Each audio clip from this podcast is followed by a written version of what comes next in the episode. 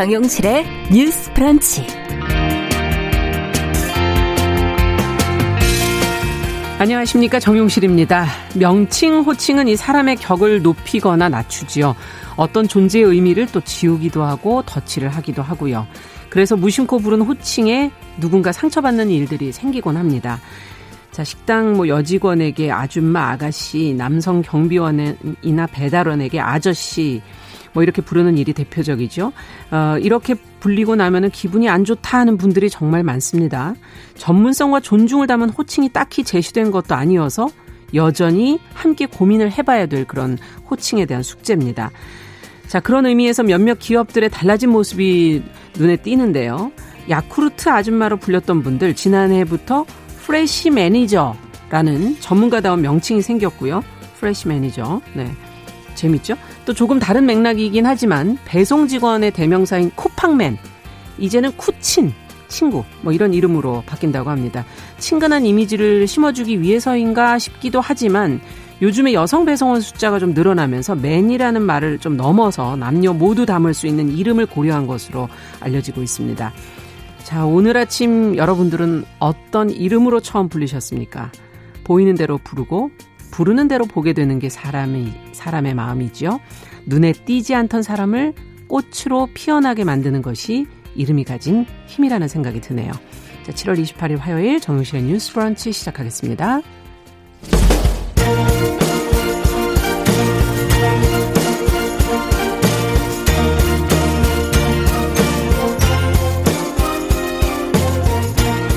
여성의 감수성으로 세상을 봅니다. KBS 일라디오 정용실의 뉴스 브런치 여러분의 의견을 기다립니다. 문자는 샵 9730으로 보내주세요. 짧은 문자 50원, 긴 문자 100원이 부과됩니다. KBS 모바일 콩, 유튜브를 통해서도 무료로 참여하실 수 있습니다. 네. 정용실의 뉴스 브런치는 항상 여러분들과 함께 프로그램 만들어가고 있습니다. 오늘도 많은 분들이 참여를 해주셨고요. 지금 양평에는 비가 오는 것 같은데 대구는 비가 그쳤다 그러고 지역마다 조금 비 소식이 오락가락 하는 것 같습니다. 자, 오시는 길 이 두 분은 비를 맞으셨는지 모르겠네요. 자, 오늘도 뉴스픽으로 시작하겠습니다. 더 공감 여성 정치연구소의 송문희 박사님 안녕하세요. 네, 안녕하세요. 오시는 길에 괜찮았어요? 네, 잘 왔고요. 후레쉬 매니저 얘기하시니까 갑자기 생각이 좀 나는데 어. 제가 어릴 때부터 야쿠르트를 받아 먹기 시작을 해서 어. 지금 거의 한 40년 넘게 먹고 있어요. 네. 근데 네. 저희 배달하시는 후레쉬 매니저 분 여성분이신데 제가 의욕이 넘쳐가지고 네. 야쿠르트에서 이제 여러 가지 음료수도 많이 나오잖아요. 음. 야쿠르트도 나오고 그래서 이거 좀 많이 받아보겠다고 했더니 고개를 절레절레 하시면서 그렇게 한꺼번에 많이 받으면 다 못 먹고 남는다. 음. 많이 받으면 본인한테 좋을 텐데 그쵸. 그렇게 말씀하시는 거 보고 참 이런 분들이 있어서 세상이 돌아가는구나 이런 생각을 음. 해서 칭찬합니다. 네. 또 전혜원 시사평론가 안녕하십니까? 안녕하세요. 아, 정말 호칭이 참 중요하죠. 그래서 저는 가족 간에도 호칭을 조심해보면 아. 어떨까라는 생각이 듭니다. 우리가 친하지 않은 사람들한테는 경어를 쓰는데 가족들한테는 음. 심지어 이름도 안 부르고 아. 야 너 이런 말 많이 쓰잖아요. 그건 좀 그러네요, 진짜. 예, 친근하게 이름을 한번 불러준다던가 어. 좀 낯간지럽지만 사랑하는 누구야 이런 용어 한번 쓰면 가족 간의 싸움이 좀 줄지 않을까요?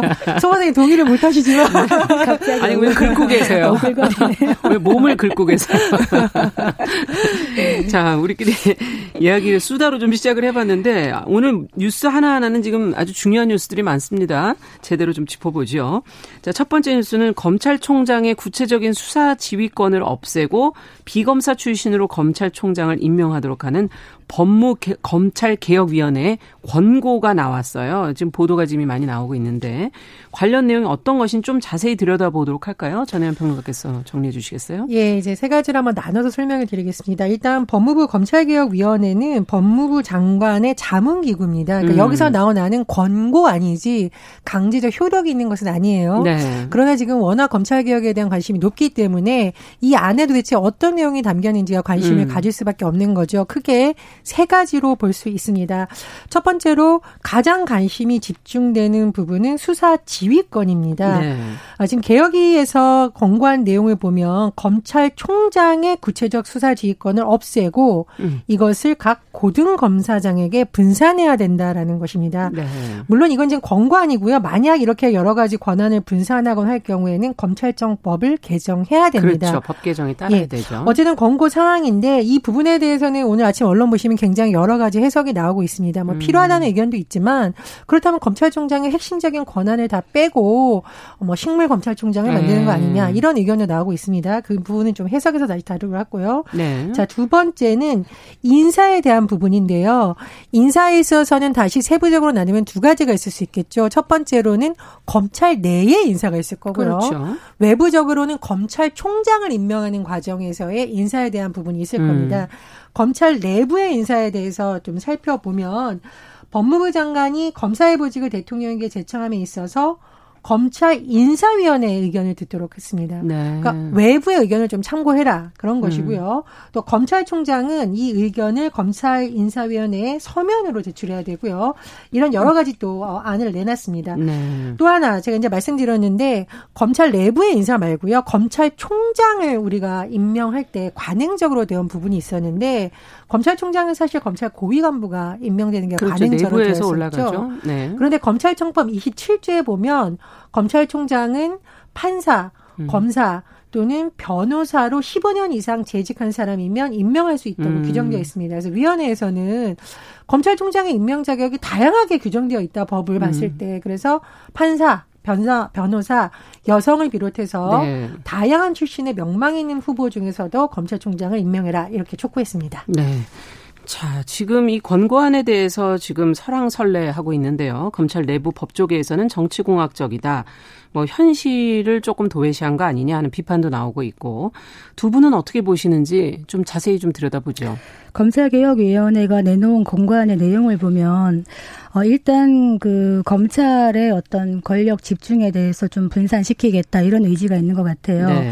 기본적으로 기존의 검찰개혁 얘기하는 것이 검찰 조직이라는 게 검찰총장을 중심으로 해가지고 어 국가나 국민에게 충성이 아니라 정권이나 외부에 충성하는 게 아니냐 이런 비판 음. 때문에 사실 검찰 개혁 이야기를 하고 있는 것인데 저는 뭐 나쁘지 않은 아니라고 봅니다 기본적으로 네. 그런데 여기에 독소 조항이 있다고 보여지는 것이 검찰 내부의 어떤 권력 분립을 위해서 검찰총장에게 주어진 권한을 고검장들에게 분산을 시키고 이 고검장들을 법무부 장관이 지휘한다는 거죠. 아. 근데 이게 바로 맹점이 뭐냐 하면 이 고검장들은 경우는 어 임기가 보장되어 있는 것도 아니고 인사권을 법무부 장관이 가진다는 거죠. 네. 그렇다면 네. 인사권자인 법무부 장관의 의사에 반해서 어떤 것들을 할 수 있는가 음. 이렇게 봤을 때는 어 정권이 정권에 예속될 수 있는 즉 검찰의 중립성을 보장받을 수 없는 이런 음. 위험성이 굉장히 커진다 이렇게 네. 보여지는 것이고 기존의 검찰이 어떤 선택적인 수사, 과잉 수사, 표적 수사, 별건 수사 이런 걸로 인권 침해가 많았다는 부분 을 고치는 건 필요합니다. 음. 이만큼 또 중요한 게 뭐냐 하면은 이 검찰의 그 개혁의 가장 핵심이 저는 검찰의 정치적 중립성 음. 그리고 검찰의 독립이라고 보는데 네. 이런 식으로 만약에 간다 그러면은 이 법무부 장관이 어떻게 보면 검찰총장의 권력은 형해야되지만은 법무부 장관이 막강한 권력을 가지게 되는 음. 것이죠. 그렇다면 이 법무부 장관은 또 누가 누가 임명하는가? 대통령이 임명한다는 음. 겁니다. 그래서 궁극적으로는 지금 한국의 대통령제가 안 그래도 제왕적 대통령제의 폐해가 크다. 음. 분산해야 된다. 이런 얘기를 하고 있는데 이 부분까지 만약에 가져간다면은 검찰 인사권을 통해서 검찰을 음. 장악하고 만약에 정권에 대한 부패 수사라든가 이런 게 생겼을 때 어떻게 독립적으로 할 수 있을까 의구심을 가지지 않을 수가 없습니다. 네. 어떻게 보십니까? 지금 우리나라 검찰총장이 수사지휘권을 받는 검사들이 약 2,200명이라고 지금 언론에서 하고 있는데 네. 이것이야말로 제왕적 권한이다라는 비판도 나오고 있습니다. 그래서 저는 이제 수사 지휘권이 너무 막강하기 때문에 민주적인 통제가 필요하다라는 큰 맥락에서는 음. 필요하다고 보는데요. 네.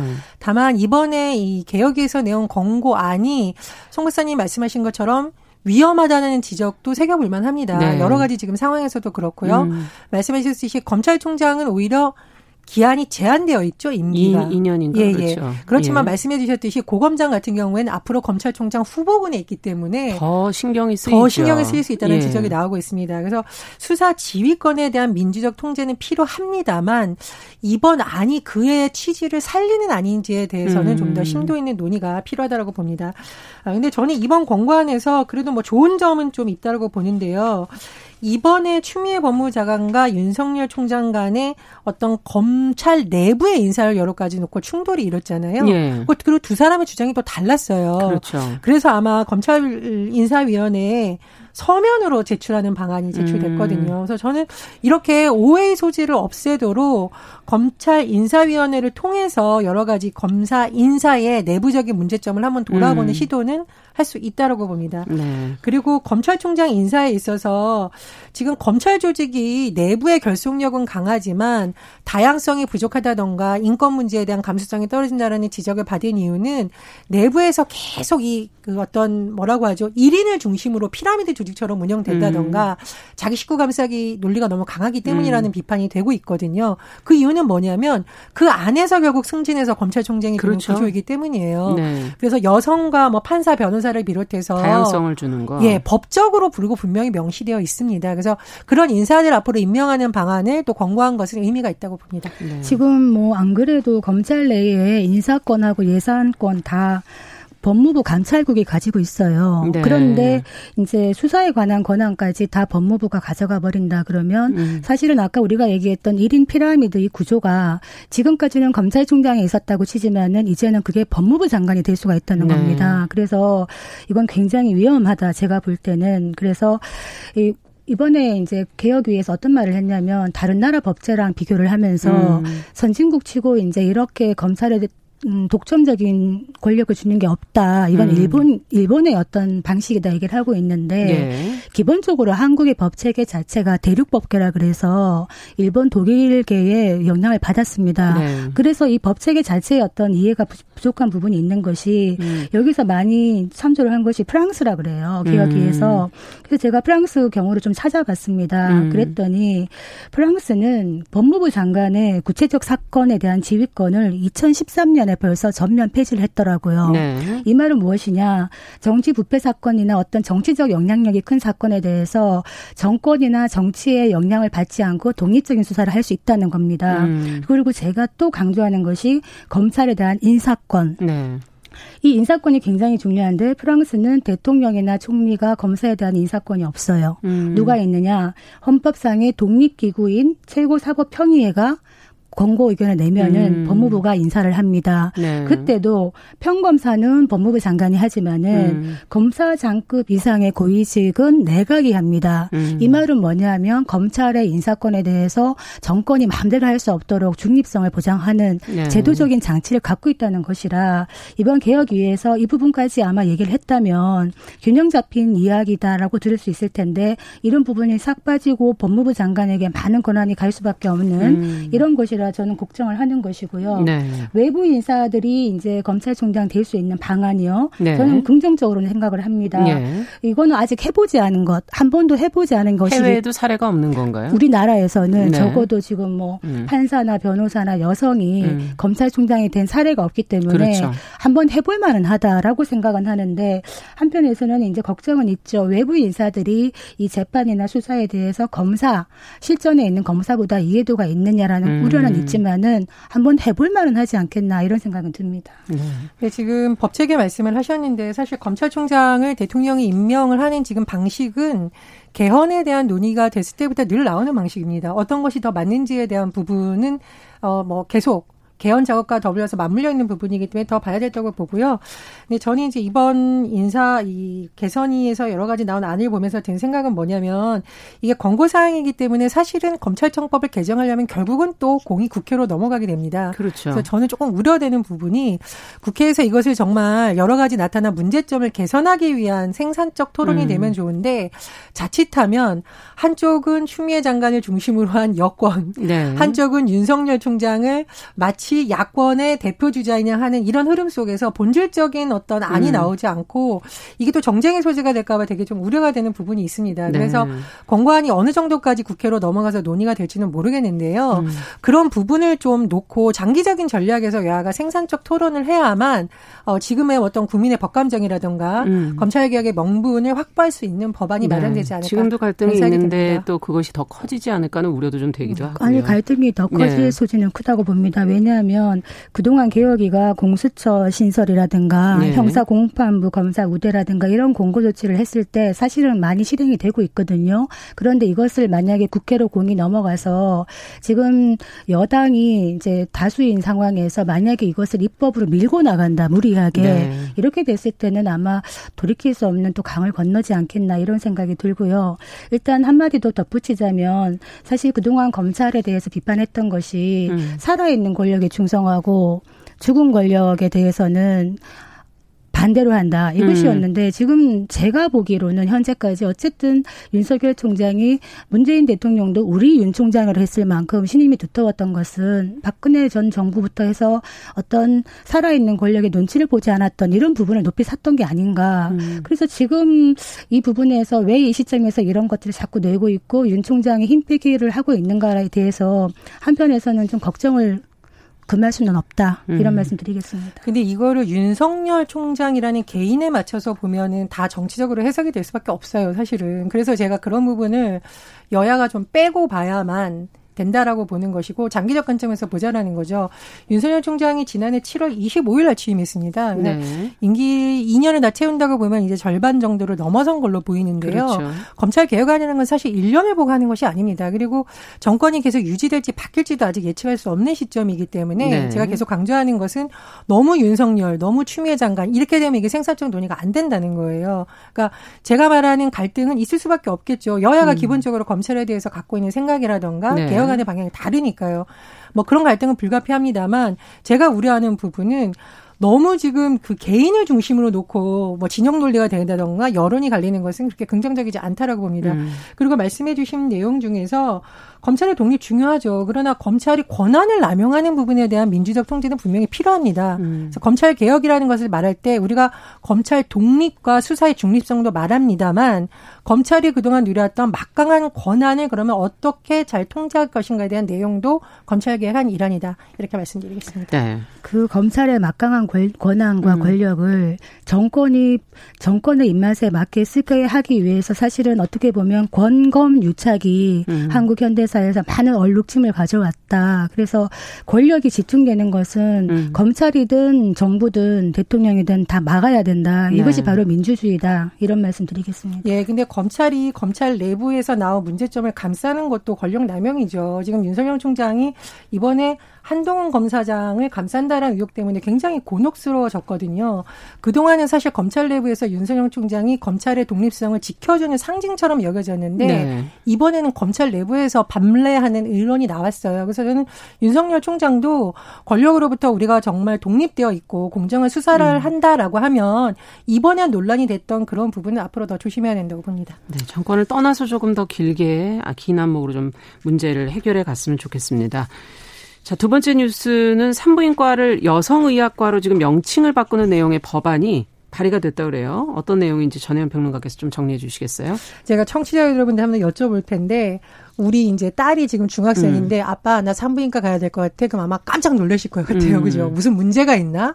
아니면 혹시나 네. 이런 생각을 하실 텐데 사실 산부인과는 그런 것만 하는 곳이 아닙니다. 음. 지금 이제 이름으로 때 인해서 많은 사람들이 두려움을 갖거나 혹은 뭐 오해를 받을까봐 기피하는 현상이 사실 존재하잖아요. 예. 그런 점을 방지하기 위해서 이 산부인과라는 명칭을 이제 여성의학과로 음. 변경하자는 개정 법률안이 발의됐습니다. 네. 국회 보건복지 소속 최혜영 민주당 의원이 발의했는데요. 일단 이 명칭을 여성의학과로 변경을 하고 음. 만약 이 법안이 통과된다면 진료 과목명도 좀 개정하겠다라는 의사를 밝혔습니다. 네. 근데 실제로 이런 관련한 내용이 2019년 11월 청와대 국민청원이 나온 적이 있어요. 음. 그러니까 누구나 편하게 가서 생애 주기별로 진료를 받아야 되는데 그렇죠. 명칭 때문에 꺼려한다라는 음. 그 내용이 있었고 예전에도 설문조사를 보면 우리나라 여성들이 심지어 산부인과라는 데 대해서 부정적인 인식을 갖고 있다. 네. 그래서 한 1,300명 중에 81.7%가 산부인과 일반 병원에 비해서 방문하기 꺼려진다라고 했거든요. 그래서 이런 부분을 그렇죠. 개선하기 위한 내용의 법안이 발의됐다는 소식 전해드립니다. 네. 저는 필요한 명칭 변경이 아닌가 예. 생각됩니다. 사실 산부인과 그러면 산과와 산과, 부인과잖아요. 그렇죠. 그러니까 예. 산과라는 건 임신 출산에 관계된 것이고 부인인데 왠지 나이가 있어 보이는 일단 부인은 뭔가 결혼을, 결혼을 해야 되는 네. 하는 것인데 사실 예. 미혼도 많고 또 그렇죠. 임신 출산하지 않는 여성들도 많아지고 있기 때문에 예. 여성 의학과 괜찮다고 생각을 하는데 이 사실 나이가 들면 점 원하지 않아도 병원하고 가까이 하게 돼요. 그럼요. 그런데 유독 멀게 느껴지는 게 산부인과입니다. 저 같은 경우에도 사실 산부인과를 가면 좀 꺼려져요. 왜냐하면 어 아무래도 이제 조금 민감한 진료를 하다 보니 음. 여성 의사가 계시면은 마음이 편한데 들어갔다 돌아 나오는 경우가 있으시죠. 전 아직 나이가 있는데도 아직 그런 걸 보면 예. 젊은 여성들이 산부인과를 좀 꺼리는 마음을 알겠다. 그런데 이제 제 지인 중에 음. 젊은 아가씨 이제 결혼을 앞둔 딸을 갖고 있었는데 산부인과에 가서 진료를 했습니다. 아. 했더니 뭐 물혹이나 이런 것들이 발견이 돼서 아. 결혼을 앞두고 이제 건강한 몸을 만들기 위해서 치료를 했거든요. 예. 그게 만약에 늦어졌다 그러면 불임이 올 수 있었다고 해요. 아. 그래서 물론 아이를 원치 않아서 안 낳을 수도 있습니다만 아이를 원하는데 낳지 못하는 것도 슬픈 일이라 그렇죠. 젊은 여성들이 또 산부인과를 가까이 하면 좋겠고 음. 이 산부인과 명칭 변경은 괜찮다 이렇게 말씀드리겠습니다. 긍정적이시군요. 네.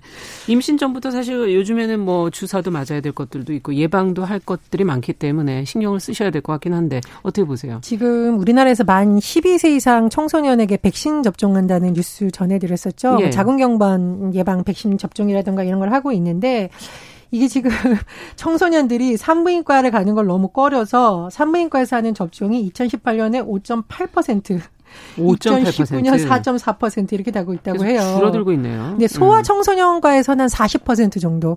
그러니까 엄마들이라든가 아빠들이 아이에게 음. 이런 것이 필요하다라는 거 좀 인식이 됐는데 산부인과에 어떤 청소년들을 데려가는 것은 아. 극도로 꺼린다는 인식이 반영되는 그러네요. 거거든요. 그래서 이번 기회에 이름이 좀 변경돼서 사실은 생애 주기형 어떤 관리가 필요하다고 하잖아요. 그렇죠. 그런 부분에 대한 개선이 좀 많이 됐으면 좋겠고요. 개인적으로 저도 산부인과하고 치과가 하는 게 제일 무섭습니다, 사실. 그래서 이름을 오히려 여성의학과로 바꿔준다면 아 예. 평소에 내 몸을 챙기는 곳이라는 인식이 좀 확산되지 않을까. 예, 네. 그런 생각이 듭니다. 치과도 이름 바꾸면 좀 맞을 거예요. 이 치과는 바꿔도 무서울 것 같아요. 알겠습니다. 자 마지막으로 저희가 어제 박지원 국정원장 후보자에 대한 인사청문회가 열렸었는데 뭐 여러 가지 관련 공방이 벌어졌습니다. 학력 의혹, 대북관, 대북 송금 문제 뭐 이런 여러 가지 문제들이 공방을 벌렸는데요. 어떤 얘기들이 나왔는지 간단히 좀 송 박사님께서 정리해 주시면 저희도 짚어볼 것만 짚어보겠습니다. 네, 일단 세 가지로 크게 나누면 학력 의혹 그리고 대북관, 대북 송금 네. 근데 이제 학력 의혹 같은 경우에는 뭐 65년이면 지금부터 55년 전입니다. 네. 사실 학적 같은 게 제대로 정리가 안 됐을 시기 같은데 음. 하태경 의원이 어떻게 주장을 했냐면은 음 박지원 후보자가 조선대가 조선대가 아닌 광주 교대를 바꿔 가지고 단국대를 편입했고 네. 또 단국대 졸업할 때도 학점이 좀 부족했는데 졸업한 거 아니냐 이런 음. 의혹을 제기했는데 박지원 후보자는 하등의 하자가 없다. 그렇지만은 학적은 저기 제출할 수는 없다. 필요하다면 당국대에 가서 달라고 해라. 음. 이렇게 얘기를 했고요. 대북관에 대해서는 어떻게 생각하느냐 북한을 북한은 주적이자 우리의 형제다. 이렇게 음. 얘기했고 주적이라는 거에 대해 동의하느냐 그랬더니 제가 100번은 넘게 말했다. 이렇게 음. 얘기를 했습니다. 가장 뜨거웠던 것은 북한에 30억 달러를 제공했다. 2000년 당시에 네. 6.15를 그러니까 앞두고 어 문서가 주호영 원내대표가 이제 어떤 사본을 가지고 오면서 거기에 박지원 박지원 대표가 음. 서명을 한 것이 아니냐 이렇게 해서 음. 논란이 컸습니다. 그랬더니 박지원 후보가 나는 거기에 서명한 기억이 없고 위조된 것이다. 처음에 이렇게 음. 얘기를 했었고요. 만약에 그것이 정확하다면 그 사본을 나에게 달라.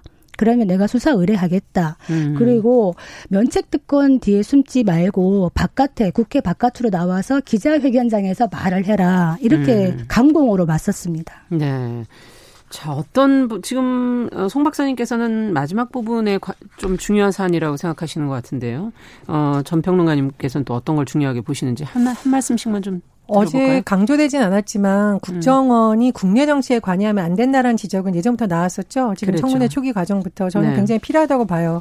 예전에 정치부 기자할 때 이런 설이 있었습니다. 국정원 직원이 모 의원실에 들어가서 수첩에 뭘 적다가 수첩을 빼앗겨서 난리가 났다. 이 말은 음. 뭐냐면 심지어 여의도에 있는 의원들도 국정원이 일부 의원들을 감시하는 데 활용되는 거 아니냐라는 소문이 그때 났었어요. 뭐 진실공방이 네. 있습니다만 그래서 박정원 아 박지원 후보자도 어제 국내 정치 관여에 대해서 뭐 절대 하지 않을 거라고 했고 국내 정보부서 폐지된 것도 강조했는데 음. 그런 부분 반드시 지켜줘야 된다고 보고요. 또 하나 반드시 말씀드릴 부분은 이번 청문회 과정에서 뭐 저가 내통한 사람이라던가 사상 전향 논란 굉장히 많이 좀 통합당에도 비판 여론을 불러일으켰습니다. 네. 그래서 야당의 인사청문회 할때 음. 조금 더 정확하게 후보자의 자질을 검증하는 쪽에 초점을 맞춰야 되지 않을까 그런 생각이 듭니다. 음. 그 지금 그 사본을 낸 것이 그 부분에 대해서 할미소 원본을 만약에 갖고 있다면은 이게 음. 정확하다면 미래통합당이 제대로 정조준하고 공격을 했어야 되는데 제가 볼 때는 그런 맷집을 갖고 있을까 조금 의문이 들고요. 지금 이걸 누가 확인하겠습니까? 당시에 같이 사인한 것이 북측의 송호경 아태 위원 아태 부위원장인데 이 사람이 지금 살아 있는지도 잘 모르겠습니다만 음. 북한이 확인해 주지 않는다면 이게 확인하기 어렵거든요. 네. 그래서 이 사인에 대해서 사인에 대해서 친필 감정을 한다든지 아니면 미래통합당이 제대로 만약에 공격을 하려면은 원본을 제시하면서 사실은 해야 되는데 잘 모르겠어요. 그리고 박지원 국정원장 후보가 지금까지 국정원장들이 줄줄이 구속이 됐거든요. 음. 그랬더니 본인은 어떤 경우에도 정치에 개입하지 않겠다, 네. 감옥 가지 않겠다 이런 얘기를 했는데 음. 된다면 그 약속을 지켰으면 좋겠습니다. 네. 자, 오늘 여기까지 얘기 듣도록 하죠. 뉴스픽 전혜연 평론가, 더공감 여성정치연구소 송문희 박사 두 분 수고하셨습니다. 감사합니다. 정용실의 뉴스 브런치 듣고 계신 지금 시각 10시 31분 넘어서고 있고요. 라디오 정보센터 뉴스 듣고 오겠습니다. 어제 국내 코로나19 신규 확진자가 28명입니다.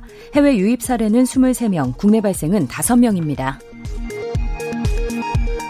미국 제약회사 모더나가 현지 시각 27일 코로나19 백신에 대한 대규모 3상 임상시험에 돌입했습니다. 박병석 국회의장과 민주당 김태년 통합당 주호영 원내대표가 오늘 만나 국회 윤리특별위원회 설치 방안을 논의할 예정입니다. 지난 14일 국회 개원식 합의를 위해 회동한 지 2주 만입니다.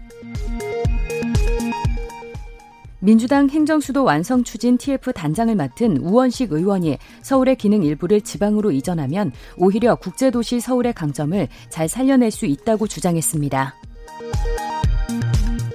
통합당 주호영 원내대표가 내년 4월 서울시장 재보궐선거에서 민주당이 후보를 공천하면 야권이 후보를 단일화해 세력을 합쳐야 한다고 밝혔습니다. 지금까지 라디오 정보센터 조진주였습니다.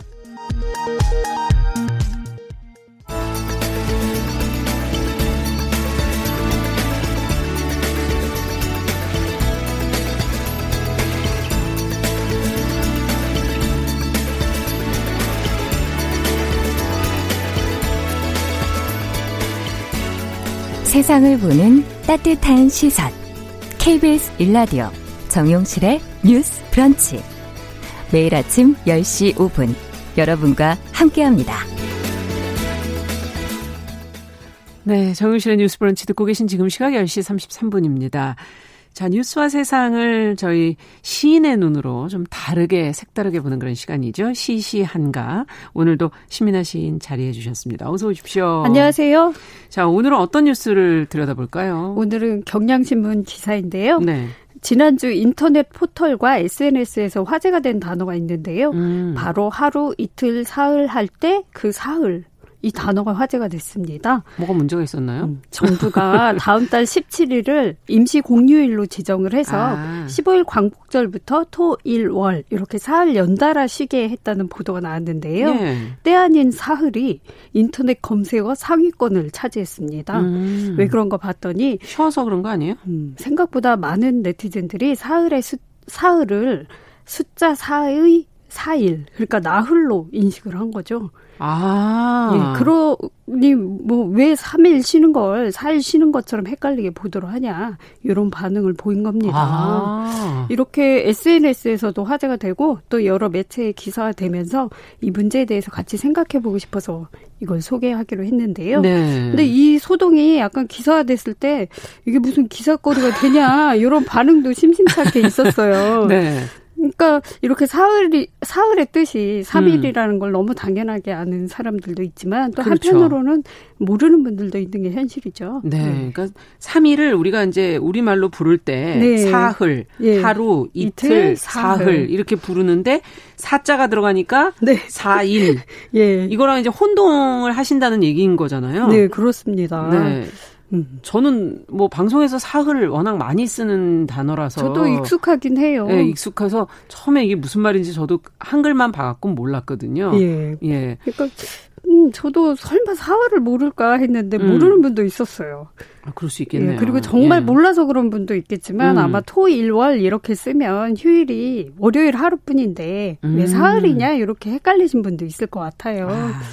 그래서 왜 이렇게 헷갈려 하실까 하고 이유를 나름대로 생각을 해보니까요. 네. 저희가 첫 번째는 자주 쓰지 않아서 그런 게 아닌가 싶어요. 그렇죠. 그게 이제 어찌 보면 문어라고 해야 될까요? 그렇죠. 예. 예. 진행자님도 잘 아시지만 언어가 이제 생성과 소멸을 반복을 하잖아요. 그렇죠. 요새 뭐 이래를 이랬어 여드레를 이랬니 이렇게 말하지는 않잖아요. 어디 소설 속에 옛날 그저 옛날 문어체 70년대 소설을 예. 보는 것 같은 그래서 그런 젊은층들은 네. 사실 순우리말 익숙하진 않아서 아. 약간 그런 이유도 있고요. 그러면 한번 이 김에 소설가로서 예. 그 열흘까지를 한번 그러면 예. 1일부터 10일까지를 어떻게 부르는지는. 좀 짚고 넘어가야 되지 않겠습니까? 그렇죠. 알려드리지도 않고서는 사흘이 문제다 이럴 순 없잖아요. 그 더 잘하실 것 같은데. 아, 아니, 시인한테 여쭤볼게요. 1일은 뭐예요, 그럼? 하루, 하루. 그냥 쭉 읊어보죠. 네, 쭉 읊으실래요? 아, 갑자기 떨리네. 그 없던 질문이라서. 없던 질문 제가 잘해요, 원래. 하루, 이틀, 사흘, 나흘, 닷새, 엿새, 일에, 여들에, 아흘에, 열흘 뭐 이렇게 아, 가죠. 네. 아유 틀리면 큰일 날 뻔했네.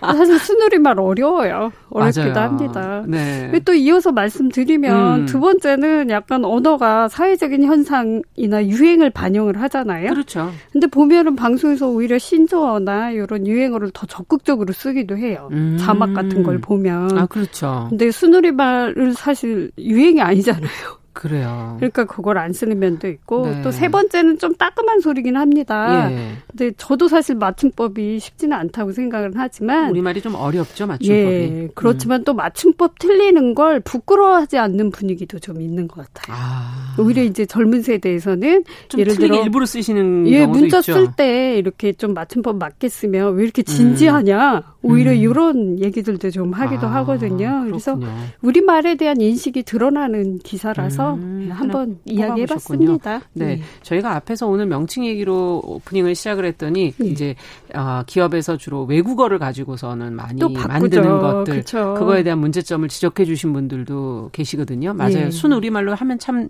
어찌 보면 예쁜데 네. 그 참 안 쓰셔서 그렇지. 왠지 촌스럽게 느끼기도 네. 하는 것 같고요. 맞아요. 네. 인식이 좀 개선돼야 될 필요도 있는 것 같은데. 예. 자 그러면 이렇게 좀 못 알아듣는 단어들이 좀 있습니까? 우리말 중에? 그 시인이 느끼실 때는 어떤 단어들이 사람들이 좀 종종 못 알아듣던가요? 순우리 말도 그렇지만 음. 저는 가끔 이제 어, 맞춤법 같은 게 틀리면 음. 댓글에서 이제 종종 보는 이제 자주 틀리는 맞춤법들이 조금 괴로, 아. 괴로워요. 그것도 꾸준히 일관성 있게 틀리면 가끔 좀 괴로운데 이제 몇 개 소개를 몇 개 있어요. 어떤 거 있을까요? 예를 들어 어이없다 이런 거를 네. 어의없다. 아, 그러니까 일이 뜻밖의 이제 일이 뜻밖이라서 기가 막히다 이걸 임금님의 주치의인 어의 없다 이렇게 음. 쓰기도 하고 또 무난하다 이거를 문안하다. 문안하다. 예, 이거 아, 무난하다는 사실 별로 어려움이 없다 이런 뜻이잖아요. 맞아요. 근데 문안은 또웃 어린께 안부를 묻다 이런 음. 얘기고 또 요거는 자막에서 자주 봤던 거예요. 그러니까 등극이란 말 있잖아요. 네, 등극. 그러니까 가장 높은 최고 자리에 이렇게 오르는, 오르는 걸 등극이라고 거. 하는데 가끔 이렇게 저번에도 봤는데 3위 등급 3위로 등급. 예. 네. 어쨌든 임금님이 오르기는 오르는 거니까. 예, 임금님이 그 자리에 오르거나 아무튼 최고 챔피언이 뭐 등극하다 이럴 때 예, 쓰는 주로 표현인데. 최고의 자리에 갈 때. 예. 써야 된다. 참 이런 얘기할 때 하나 걸리는 것은 사실 맞춤법만큼 틀려서 비판받기 쉬운 일도 음, 없잖아요. 근데 네. 사람마다 사실 상황이나 맥락이 다르다고 봅니다. 음. 어찌 보면 제대로 교육받지 못한 환경일 수도 있고요. 음. 우리가 맞춤법은 기본적으로 좀 갖춰야 될 소양이라고 생각을 하지만 음. 그렇다고 그것 자체로 그 사람의 어떤 품격이나 음. 어떤 지식의 수준으로 그렇죠. 단정 짓는 것도 조금 지양을 해야 된다고 보죠. 맞아요. 음. 숫자가 특히 가장 읽기가 어려워요. 저희 음. 이제 방송하는 사람들끼리도 예. 숫자를 잘못 읽을 때가 상당히 많거든요. 네. 그래서 선거 방송할 때가 아, 상당히 긴장이 됩니다. 예. 왜냐하면 긴 숫자, 큰 숫자를 읽어야 되니까 만 단위, 천만 단위 막 어, 대선 같은 경우는 특히 더 숫자가 커지죠. 개표 방송 개표 방송 어렵죠. 때. 정신 조금만 놓으면 와, 다른 숫자를 읽거든요. 그래서 상당히 어려운데 요즘에는 음. 이거를 그냥 서로 문자로 보내고 찍는 경우가 많아서 그렇죠. 말로 소리 내서 읽어보는 경우가 별로 없잖아요. 그렇죠. 숫자를 큰 예. 숫자를 음. 더더구나. 음. 그러니 이거를 틀리시는 게 상당히 어려운 게 아닌가 하는 그런 생각도 좀 맞습니다. 들고 예. 숫자라는 거 날짜 세는 거 이 참 어려워. 이건 따로 공부를 해야 되나? 공부할 때도 학교 아니면 초등학교 아니면 할, 할 때도 없지 않습니까? 그렇죠. 뭐 그 기회에 한번 예. 뭐 살짝 아까 숫자는 읽었지만 짚어볼까요? 음. 네. 그러니까 우리가 뭐 한 달 초순 중순 하순 요렇게 나누잖아요. 예. 그러니까 초순에 해당하는 1일부터 10일까지는 음 이렇게 아까 음 하루 이틀 사흘 나흘 닷새 여세 일에 열에 아흘에 열을 요렇고 네. 그 앞에 이제 초를 붙여서 하, 초하루 초이틀 이렇게 부르는 거죠. 아. 예, 초자를 붙여서. 네. 어르신들이 주로 많이 쓰시죠. 그쵸? 초하루. 뭐 정월 초하루 하루다. 이렇게 예, 얘기하시고. 예, 맞아요. 중수는 11일부터 20일까지인데 음. 11일부터 19일까지는 앞에 열을 붙이는 거죠. 아. 그러니까 열하루, 열이틀, 열닷새 이런 식으로 부르게 되는 예. 겁니다. 그리고 20일은 스무날이라고 하고요. 스무날. 예, 21일부터 30일 혹은 31일까지는 음, 하순이라고 하순. 하죠. 근데 21일부터 29일까지는 앞에 스무를 붙여요.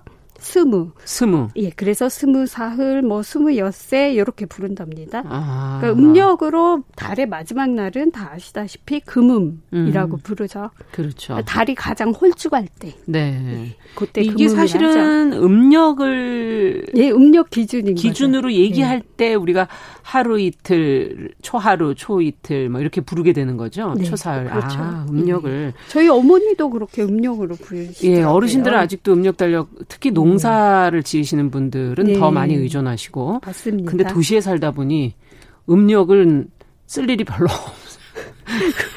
그, 저는 그 안 쓰니까 자꾸 잊어버리는 거예요. 근데 옛날 사람인지 저는 생일도 음력이라 오히려 이런 거 참 좋고 그래요? 흘자가 많이 들어가서 뭔가 음. 무르르듯이 막 아. 단어의 결이 아름답다 생각을 하거든요. 단어가 그러네요. 흘자가 예. 많이 들어가네요. 예. 무르르듯이 그래서 이야.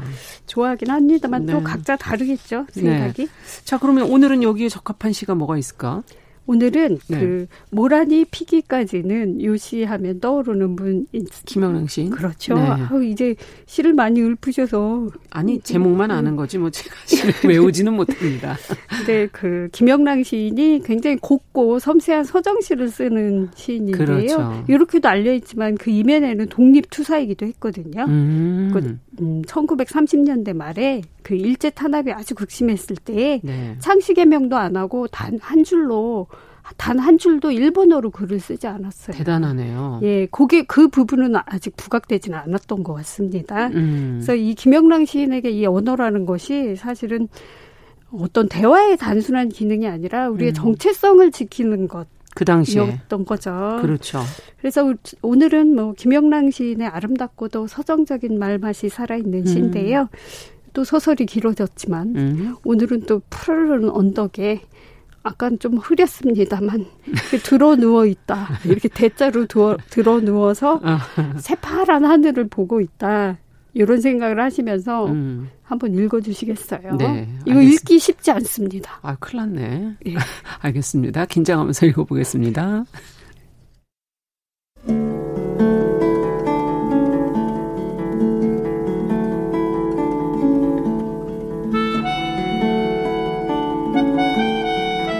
언덕에 바로 누워.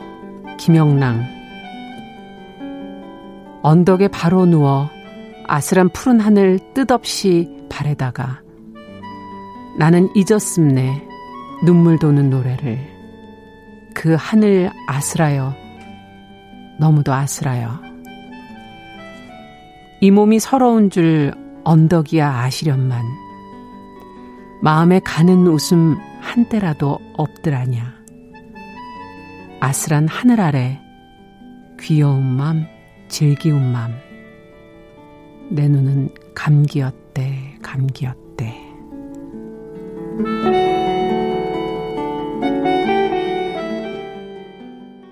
아, 언덕에 누워 있는 것 같아. 해가 지금 막 마치 비치고 있는 것 같은 기분으로 예, 읽었어요. 따스한 햇살이 얼굴을 지나가는 것 같기도 하고, 예. 저는 이렇게 감기였대, 감기였대 읽어 주시니까 음. 뭔가 자장가가 들리는 것 같기도 하고. 갑자기 졸리네요.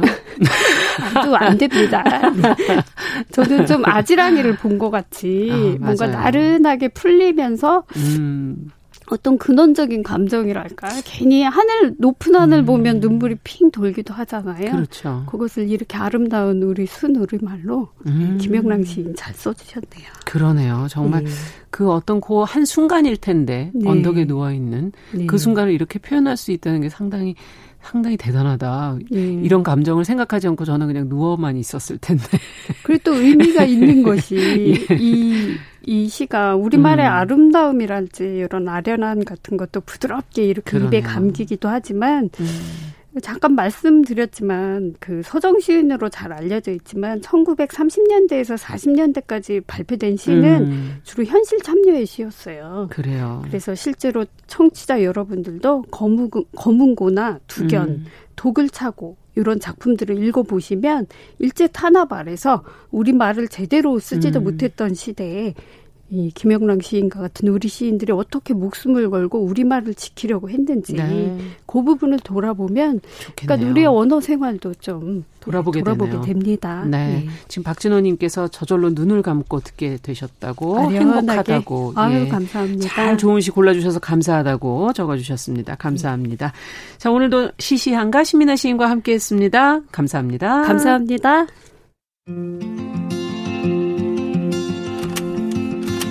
우리는 만났다. 월요일부터 금요일까지 오전 10시 5분엔 뭘 해요? 참고로 말하지만 정용실의 뉴스 브런치를 들어요.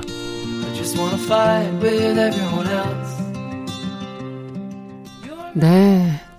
잠깐 졸다 깨보니까 이제 환경하자 시간이 됐네요. 네, 환경하자, 생존하자. 오늘도 그린피스 서울사무소 김지석 전문위원 자리해 주셨습니다. 어서 네, 오십시오. 안녕하세요. 네. 네. 자, 지난주부터 저희가 이제 비 피해 얘기도 했고 기후 변화가 얼마나 문제가 되는지, 어, 이비 피해 보면서 빨리 이 문제를 해결하긴 해야겠다. 이런 생각도 다시 한번 해보게 됐고요. 지금 피해 상황이 어느 정도죠?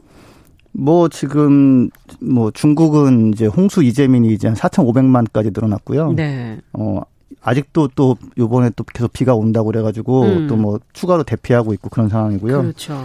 그리고 그 시베리아 쪽은 여전히 불이 타고 있습니다. 아, 예. 참 걱정이에요. 그리스 면적을 넘어서였어요. 이제 피해 면적이. 그러니까 이게 다 저희가 해놓은 문제 때문에 결국은. 네, 뭐 네. 다른 것보다는 그냥 하여튼 그 뭘 할 때 석유, 석탄, 음. 천연가스를 쓴 게 이제 가장 문제인 거죠. 네. 예, 뭐 그냥 뒷산을 그냥 뭐 시를 읊으면서 걸어갔다든지 음. 뭐 노래를 흥얼거리면서 뭐 모여서 뭐 있었다든지 뭐 이런 건 사실 문제 없거든요. 그래요. 근데 이제 예, 석유, 석탄, 천연가스를 대량으로 쓰는 활동이나 뭐 그런 산업에 음. 이제 하다 보니까 이런 결과가 오는 거죠. 예. 네.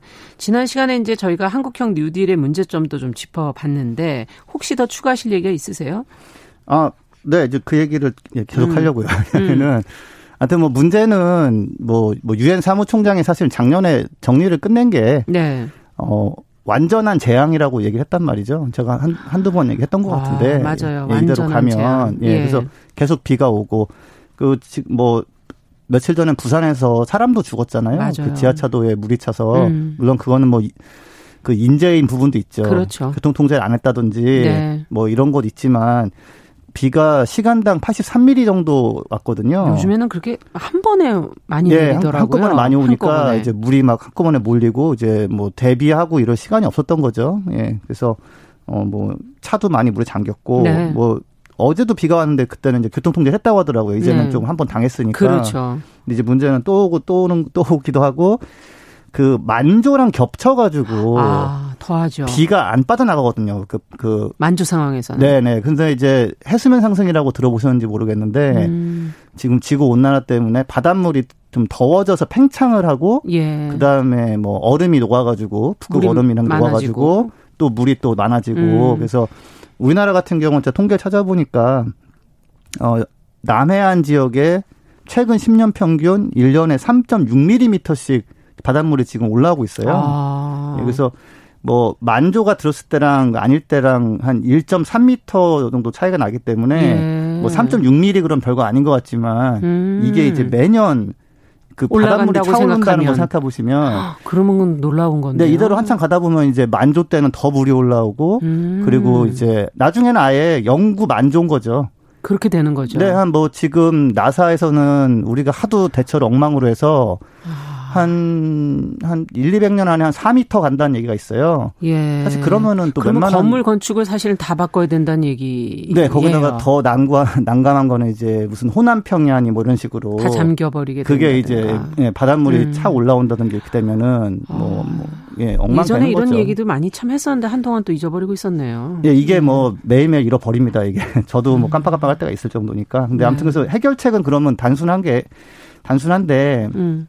이제 우리나라가 이제 그 그린 뉴딜이라는 발표를 하면서 이제 온실가스 감축 목표도 사실은 딱 못을 박지가 않고 음. 않았고 재생에너지 목표도 뭐 42.7기가와트라는 그럴듯한 숫자가 있지만 네. 실제로는 그 뭐 전기 생산량 비율을 하면은 15%밖에 안 되고 음. 근데 이제 오늘 제가 좀 자세하게 짚어보고 싶은 거는 어, 자동차 문제예요. 자동차 네. 이제 전기차 뭐 2025년까지 113만 대를 보급한다. 예. 하지만 이제 운행 대수의 5%밖에 안 되는데 음. 이제 그건 그거대로 부족하고 여기에 또 추가로 LPG 차량을 보급한다는 게 있어요. 어. 예, 디젤 트럭보다 낫지 LPG는 않냐. LPG는 어때요? 그게 이제 이게 liquid petroleum gas, 그러니까 액화 석유 가스거든요. 어떤가요, 이거는? 석유에서 나온 거니까 그냥 이거는 기체이다 뿐이지 마찬가지. 석유랑 뭐 다른 게 별로 없습니다. 아. 그래서 그런 대기 오염 물질이 좀 덜 나오지만 지금 가장 문제가 되고 있는 이산화탄소, 온실가스. 는 사실은 별 차이가 없습니다. 그럼 줄이지를 못하는 거군요. 어차피 석유를 정제할 때 나온 거기 때문에 음. 석유 의존도도 그대로 있고요.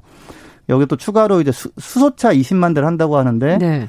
어 여기에 꼭 필요한 또 이제 추가적인 조치가 없는 상태라서 음. 어 저는 정말 어떻게 보면은 제가 뭐 꿈이 뭐냐고 물어보시면 요즘은 네.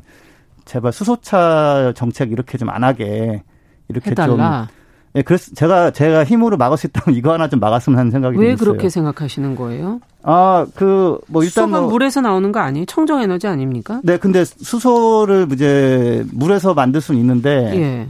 그러니까 유럽하고 전략을 대비해 보면 예. 수소는 필요하거든요. 음. 근데 이제 방향이 좀 잘못된 게 일단은 만들 때 음.